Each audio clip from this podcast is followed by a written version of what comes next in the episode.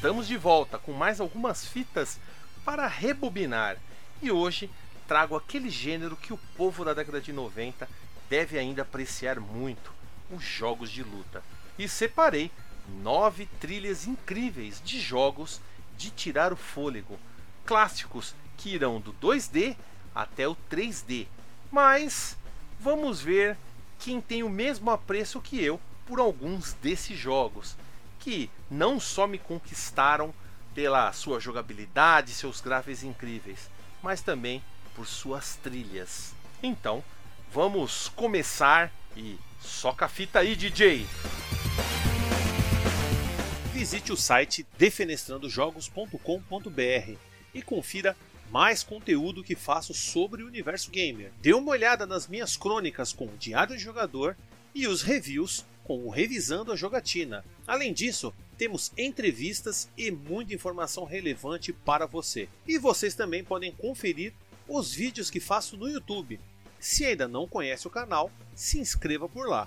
O endereço é youtube.com barra Defenestrando Jogos. E nós já estamos também no Spotify e Google Podcast. Procure a gente por lá e assine o nosso podcast.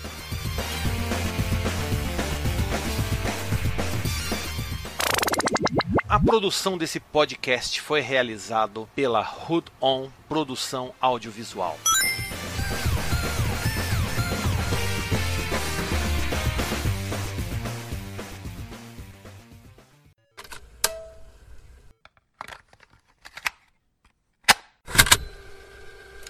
E para começar, nós temos aí um jogo que, poxa vida, né? Eu sempre esperei uma continuação dele, mas a Capcom nunca trouxe. Porém, ele é filho único e criou aí toda aquela série de crossovers que nós conhecemos aí entre Marvel e Capcom.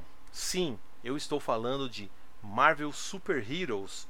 Ele que foi um dos precursores para juntar esses universos, né?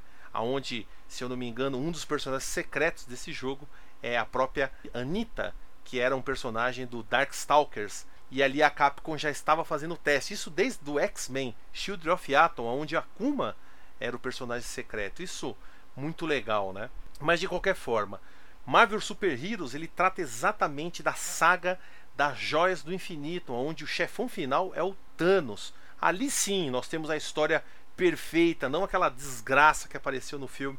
Acho que se você não sabe, eu não sou grande fã dos filmes da Marvel atuais, exatamente por destoar muito das histórias originais que pelo menos eu conheço são as que moldaram, né, a esse universo. Todo mundo, pelo menos quem lê uma, um mísero gibi, leu um mísero gibi na vida, sabe como que é real, a real história. Ou que jogou o jogo, sabe como que é realmente a treta ali da joia do infinito.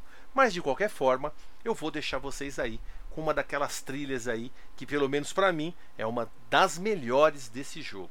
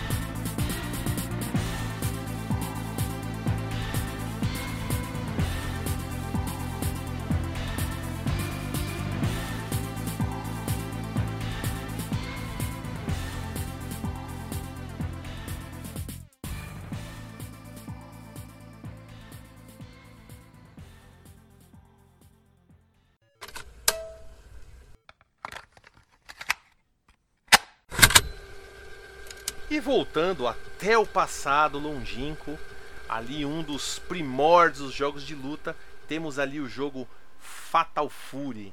Sim, Fatal Fury é um jogo clássico, né, que na verdade ele seria né, a visão, porque o criador do Street Fighter, o primeiro Street Fighter, quando ele saiu da Capcom e foi para a SNK, ele criou a série Fatal Fury e nas palavras dele ele dizia que o Fatal Fury era a visão dele que ele queria para Street Fighter 2. Olha só que doideira. Imagina se Street Fighter 2 fosse como Fatal Fury. Talvez teria acontecido hoje. A gente teria um desmembramento na história. Em um outro universo, provavelmente, Street Fighter 2 foi Fatal Fury, mas a gente sabe que não é bem assim. E Fatal Fury também tem seus méritos, personagens incríveis e, obviamente, uma história que para mim é a mais coesa dos jogos de luta, onde você tem ali uma história de vingança, onde você tem uma história, uma história, um vilão que realmente é, provocou toda uma série de fatos e ele realmente precisa ser derrotado e não só derrotado, ele precisa ser morto. E é o que acontece várias vezes e na verdade ele sobrevive de quedas de, de prédios, né? O que algo incrível. Na série extensa de Fatal Fury, Gizzy Howard volta muitas vezes, só morre bem lá pra frente. Mas de qualquer forma, confiram aí uma das trilhas marcantes desse jogo incrível.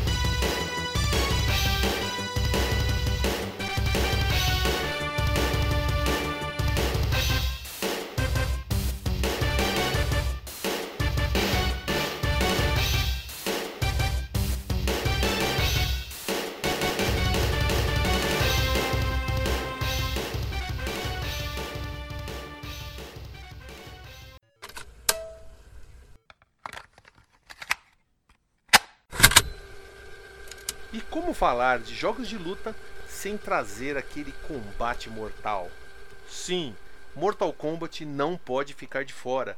É um jogo que eu acho que só não é mais marcante porque praticamente ali até hoje, né? É um jogo que até hoje está aí. Nós temos aí vários carros-chefes dos jogos de lutas que ainda permanecem, né? O próprio Mortal Kombat é um deles, junto com Street Fighter e a SNK ainda tentando né, embalar alguma coisa. Mas Mortal Kombat 1, que falar de Mortal Kombat 1? Quem foi no fliperama a primeira vez e viu esse jogo na máquina deve ter parado um minuto, respirado fundo e aí soltado a respiração. Porque o jogo era impressionante, era com atores reais e você tinha aqueles, aquele sangue. Porque na primeira vez que eu vi, eu não vi ninguém usando fatalities, né? ninguém sabia usar. Mas toda vez que os caras eram chutados ou tomavam uma voadora, muito sangue espirrava. E fora que ele tinha aquela intro, mesmo sem ninguém jogando, só de você parar na frente dele. E aí aparecia lá, Kano. E aí ele fazia uns movimentos assim, e aí ficava falando a historinha. Você é doido, que coisa absurda. Aquilo era espetacular. E quando se viu um primeiro Fatality, quando eu vi o primeiro Fatality, que foi o Sub-Zero arrancando a cabeça ali do Johnny Cage, eu falei: não, para, para, para, para, para, para, para tudo. né? Para tudo, deu uma de John Kleber. Para, para, para, para tudo. Que, mano, já era, acabou. Acabou e virou febre, né? Mortal Kombat foi uma verdadeira febre. Até hoje, né? Até hoje a série segue aí. Pena que o filme, desculpem, não é nada bom. Mas bem, deixa, minhas opiniões não importam agora. Mas de qualquer forma, confiram aí uma das trilhas que pelo menos para mim, quando cheguei a primeira vez ali, quando eu vi também chegando ali, realmente assusta.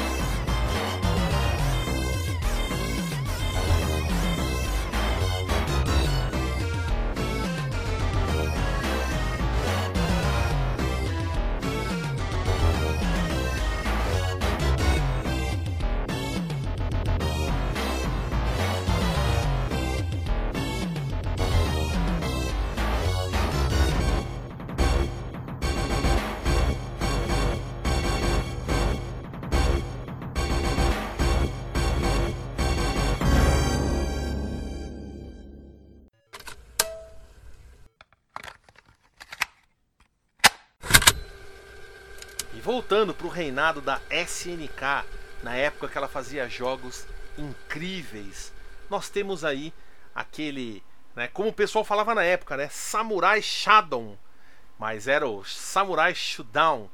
E eu tô falando da segunda versão, Samurai Shodown 2 ou Samurai Spirits 2 para o pessoal do Oriente, né, o pessoal do Japão, que é um jogo impressionante. Ele tem vários sistemas tanto de Just Defend, de é, Dash, esquivas, coisas que foram totalmente copiadas para muito já. Capcom pegou muita coisa desse jogo para seus jogos posteriores a Samurai Shodown 2. Tem muita coisa nesse jogo que deixa qualquer um maluco. E fora que os personagens extremamente chamativos, esse negócio de combate de samurais e tinha ali o famoso ninja Hattori Hanzo, que acredito eu que não, não só eu, mas acho que todos que estão ouvindo aí devem ter em algum momento tentado jogar com ele, porque todo mundo queria ser um ninja, todo mundo queria ser ninja na década de 90. Ninja era sinônimo de ser fodão.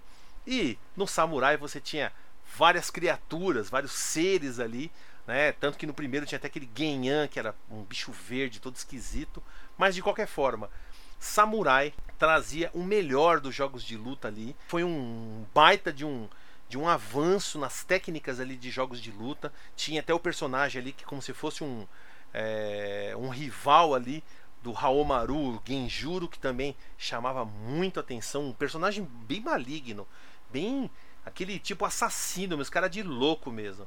E, e vocês vão conferir aí uma das trilhas, pelo menos para mim, extremamente marcantes desse jogo.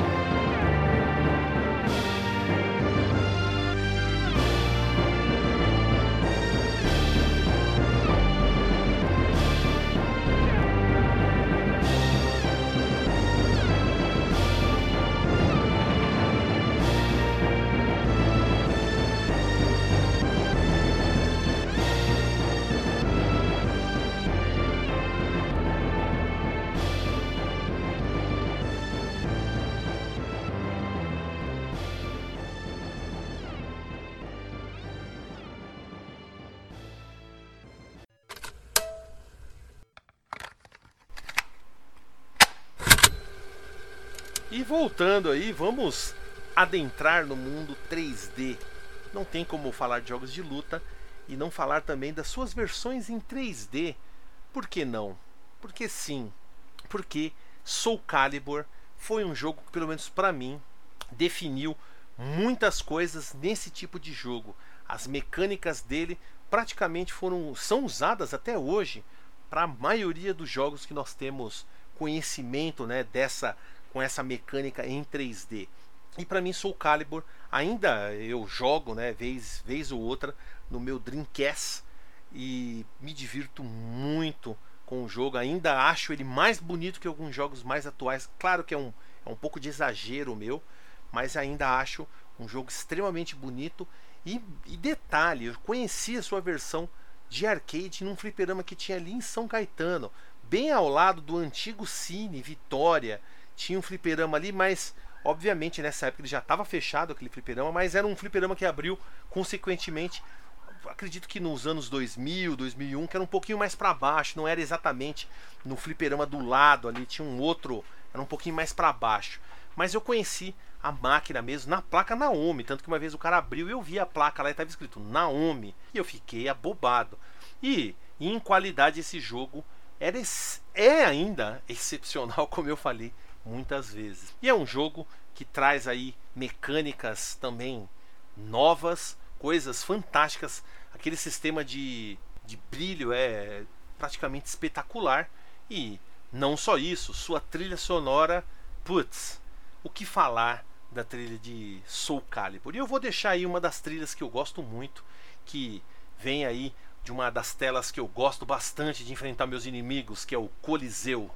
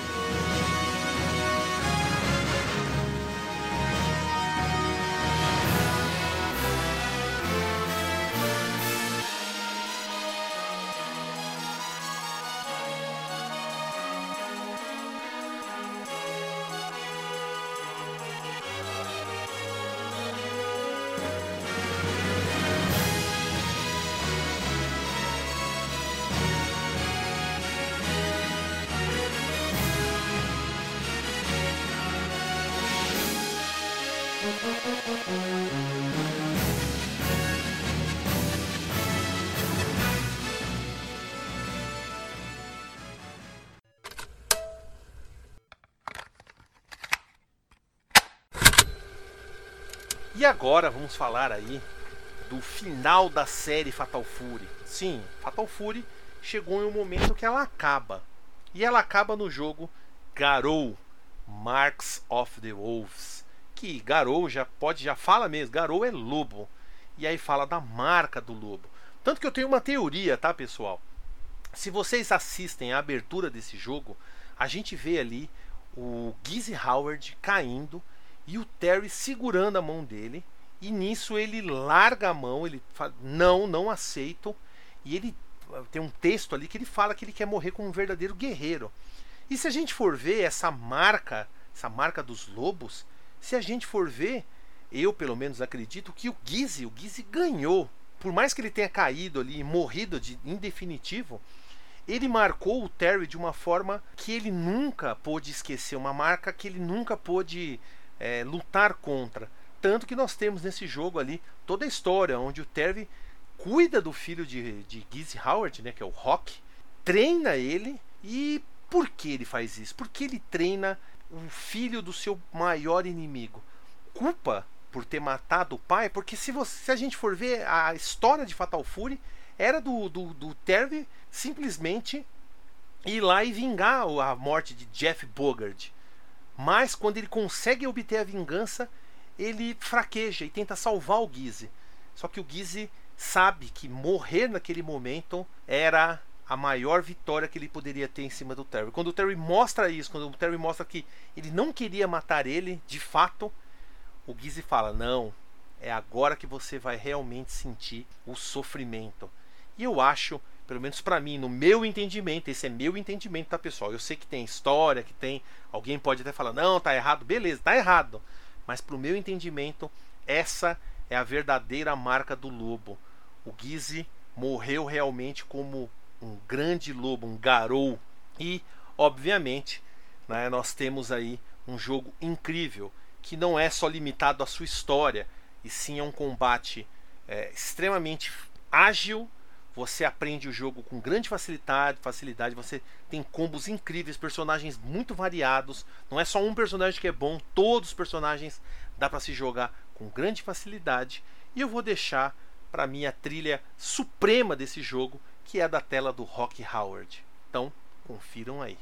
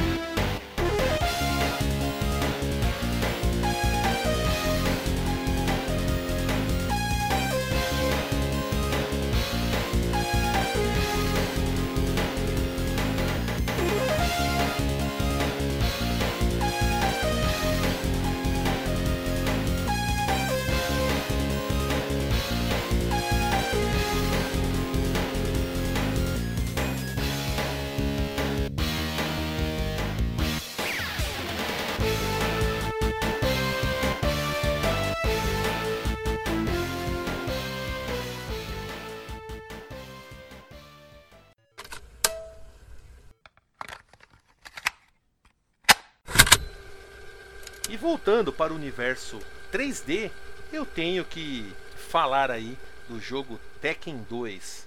Um jogo incrível que eu também tive o prazer de conhecer nos fliperamas e logo em seguida na sua versão para o PlayStation, que pelo menos para mim foi sensacional. Tudo bem que ainda o jogo não estava evoluído como o Tekken 3, mas ele era extremamente divertido e muito melhor do que o primeiro Tekken, que eu também tive a sorte de conhecer no fliperama, mas ele era muito horrível perto do Tekken 2. Tekken foi uma série que foi evoluindo bastante, assim como o Soul Edge teve uma evolução do Soul Edge para o Soul Calibur, é água para o vinho. E o Tekken também foi tendo essa evolução, uma evolução mais gradativa, mas ela teve uma evolução.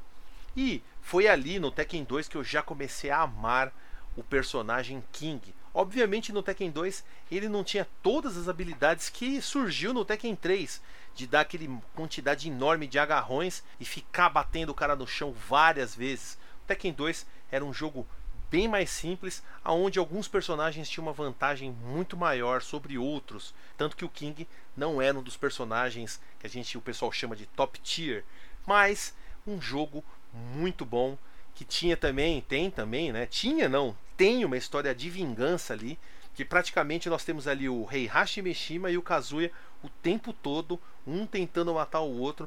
É vingança, é morte. Os caras se odeiam mesmo, uma família que quer se matar. E querendo ou não, isso chamava bastante atenção.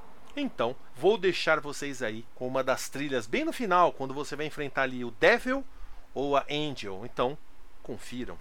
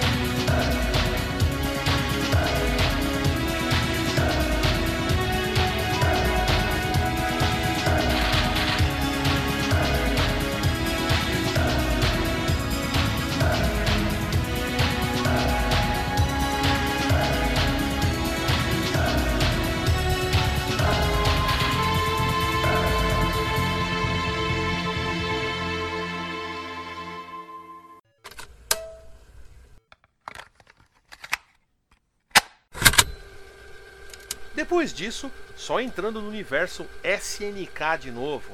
E agora com aquele Coffee, e não é Coffee Coffee de tosse, não. É o The King of Fighters 96.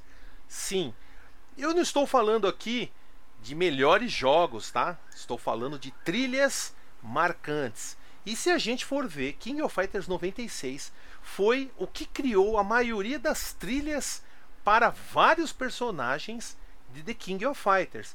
Depois, no King of Fighters 97, 98, 2000, 2001, 2002 e até hoje, tem algumas trilhas que acompanham os personagens e que nasceram em The King of Fighters 96. Nós temos ali a trilha do The Rumble City, do time do Ikari Warriors, que até hoje acompanha esses personagens.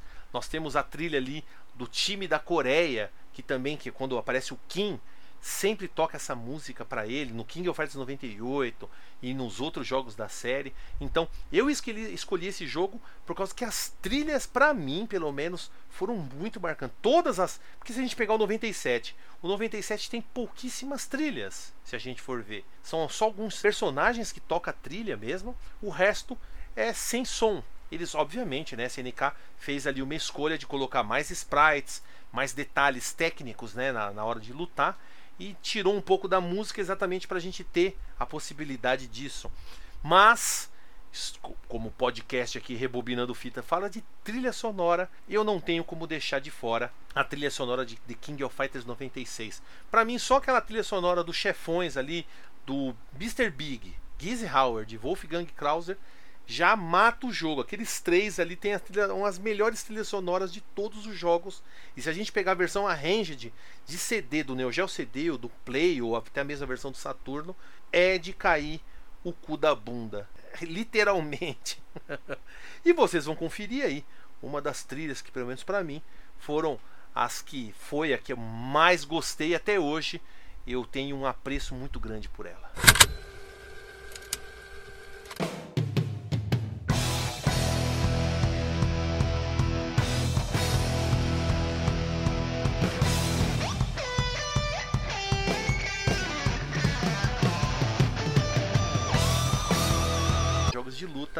E não falar também das suas versões em 3D.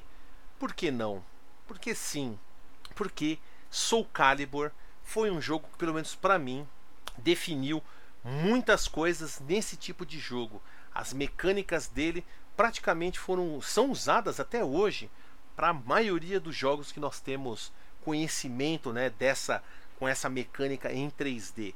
E para mim Soul Calibur ainda eu jogo, né, vez vez ou outra no meu Dreamcast e me divirto muito com o jogo. Ainda acho ele mais bonito que alguns jogos mais atuais. Claro que é um, é um pouco de exagero meu, mas ainda acho um jogo extremamente bonito. E, e detalhe, eu conheci a sua versão de arcade num fliperama que tinha ali em São Caetano, bem ao lado do antigo Cine Vitória.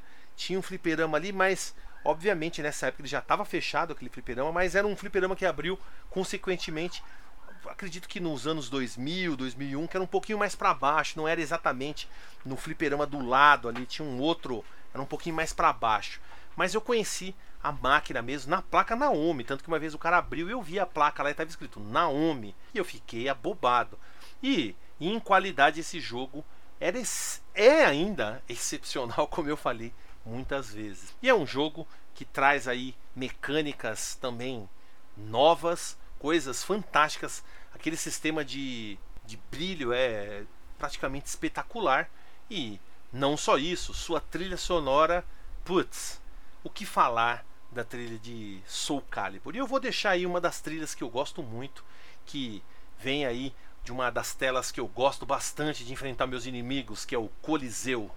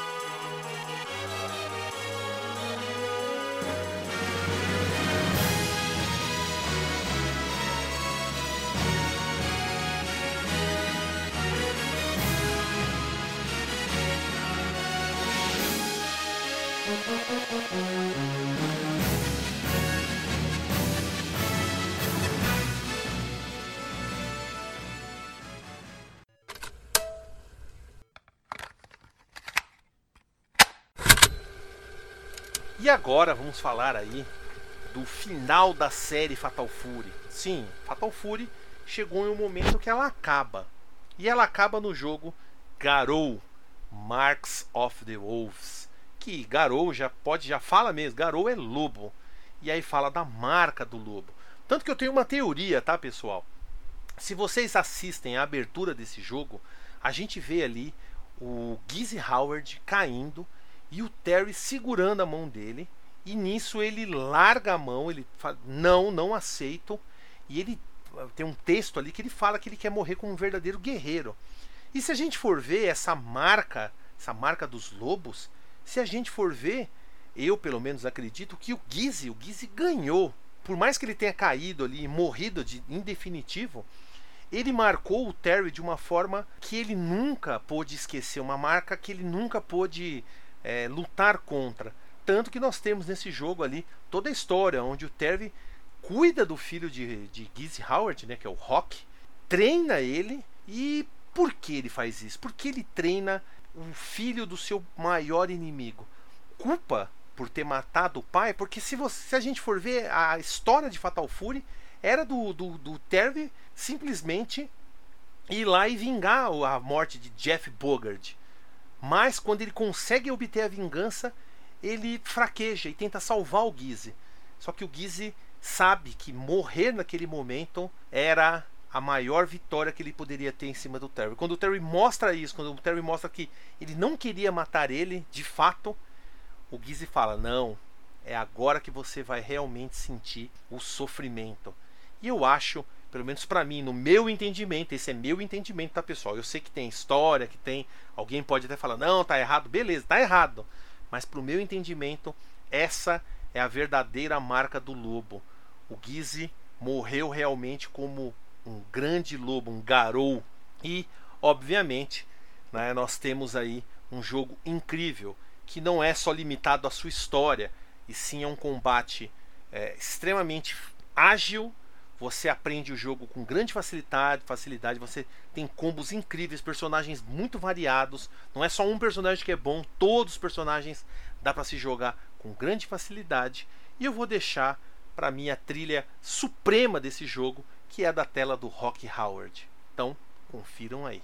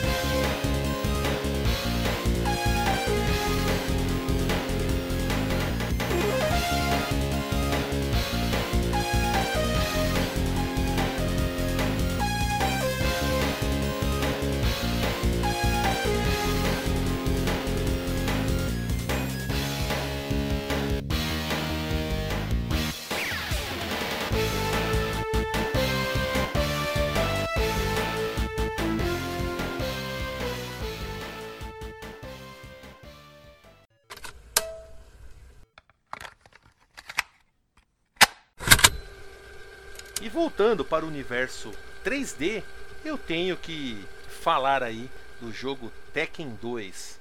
Um jogo incrível que eu também tive o prazer de conhecer nos fliperamas e logo em seguida na sua versão para o PlayStation, que pelo menos para mim foi sensacional. Tudo bem que ainda o jogo não estava evoluído como o Tekken 3, mas ele era extremamente divertido e muito melhor do que o primeiro Tekken, que eu também tive a sorte de conhecer no fliperama, mas ele era muito horrível perto do Tekken 2.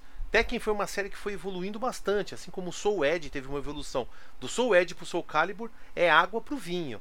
E o Tekken também foi tendo essa evolução, uma evolução mais gradativa, mas ela teve uma evolução. E foi ali no Tekken 2 que eu já comecei a amar o personagem King. Obviamente no Tekken 2 ele não tinha todas as habilidades que surgiu no Tekken 3, de dar aquele quantidade enorme de agarrões e ficar batendo o cara no chão várias vezes. O Tekken 2 era um jogo bem mais simples, aonde alguns personagens tinham uma vantagem muito maior sobre outros, tanto que o King não era um dos personagens que a gente o pessoal chama de top tier, mas um jogo muito bom que tinha também, tem também, né? Tinha não, tem uma história de vingança ali, que praticamente nós temos ali o rei Hashimeshima e o Kazuya o tempo todo, um tentando matar o outro. É vingança, é morte. Os caras se odeiam mesmo, uma família que quer se matar. E querendo ou não, isso chamava bastante a atenção. Então, vou deixar vocês aí com uma das trilhas bem no final, quando você vai enfrentar ali o Devil ou a Angel. Então, confiram.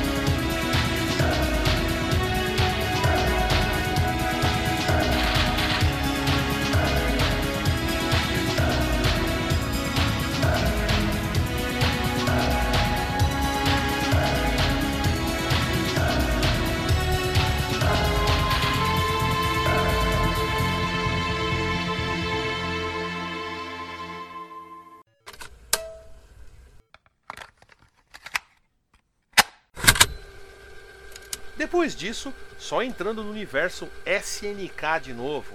E agora com aquele Coffee. E não é Coffee Coffee de tosse, não. É o The King of Fighters 96. Sim, eu não estou falando aqui de melhores jogos, tá? Estou falando de trilhas marcantes. E se a gente for ver, King of Fighters 96 foi o que criou a maioria das trilhas para vários personagens de The King of Fighters. Depois, no King of Fighters 97, 98, 2000, 2001, 2002 e até hoje tem algumas trilhas que acompanham os personagens e que nasceram em The King of Fighters 96. Nós temos ali a trilha do The Rumble City, do time do Ikari Warriors, que até hoje acompanha esses personagens. Nós temos a trilha ali do time da Coreia, que também que quando aparece o Kim, sempre toca essa música para ele no King of Fighters 98 e nos outros jogos da série. Então, eu escolhi, escolhi esse jogo por causa que as trilhas para mim, pelo menos, foram muito marcantes. Todas as, porque se a gente pegar o 97, o 97 tem pouquíssimas trilhas, se a gente for ver. São só alguns personagens que tocam a trilha mesmo, o resto é sem som. Eles, obviamente, né, a SNK fez ali uma escolha de colocar mais sprites, mais detalhes técnicos né, na, na hora de lutar e tirou um pouco da música exatamente para a gente ter a possibilidade disso.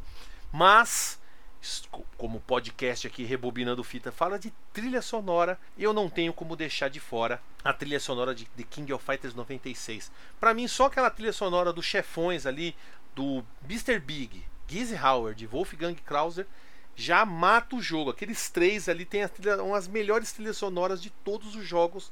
E se a gente pegar a versão arranged de CD do Neo Geo CD ou do Play ou até a mesma versão do Saturno, é de cair o cu da bunda, literalmente. e vocês vão conferir aí uma das trilhas que pelo menos para mim foram as que foi a que eu mais gostei até hoje. Eu tenho um apreço muito grande por ela.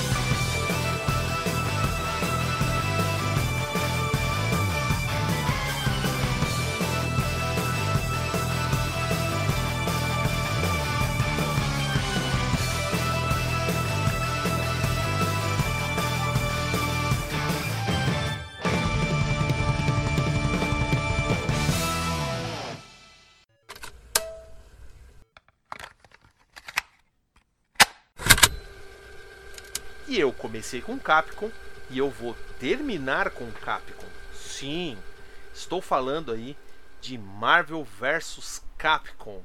Sim, um jogaço que quando saiu, realmente ele começou a mostrar que a Capcom estava desenvolvendo muito mais para esse tipo de crossover. E ali, né, como uma certa especialista uma vez falou, o primeiro crossover de verdade, não o King of Fighters 94, tá? Que na concepção dela, Pong é jogo de luta. Imagina só, que doideira. Se alguém estiver sabendo do que eu estou falando, coloca aí nos comentários. Mas de qualquer forma, vamos voltar ao que importa. Marvel vs Capcom foi um jogo ali excepcional, que ele fugiu um pouco só dos crossovers de Street Fighter versus, versus Marvel, né? E trouxe ali o universo estendido, né? A Capcom como um todo e também a Marvel como um todo, trazendo novos personagens, trazendo ali o que a gente conhecia como Strikers, né? Depois no próprio no próprio King of Fighters surgiu como Strikers, já estava ali no Marvel vs Capcom, né? Acredito que praticamente nasceu tudo junto ali, só que obviamente não era esse nome, né, Striker, mas o pessoal chamava por causa do King of Fighters. E ali você tinha ali a escolha de dois personagens, você podia mesclar, né, o universo ali, pegar um personagem da Marvel, depois um da Capcom. Eu sempre gostei do time Wolverine e Mega Man. Ali o apelo era bem nervoso. E até recentemente, quando eu tava na BGS, encontrei um cara lá que tava de chavando a galera e eu também fui de chavado. Você tá nervoso? Porque eu comecei a dar uns combos nele, mas o cara sabia jogar muito ali.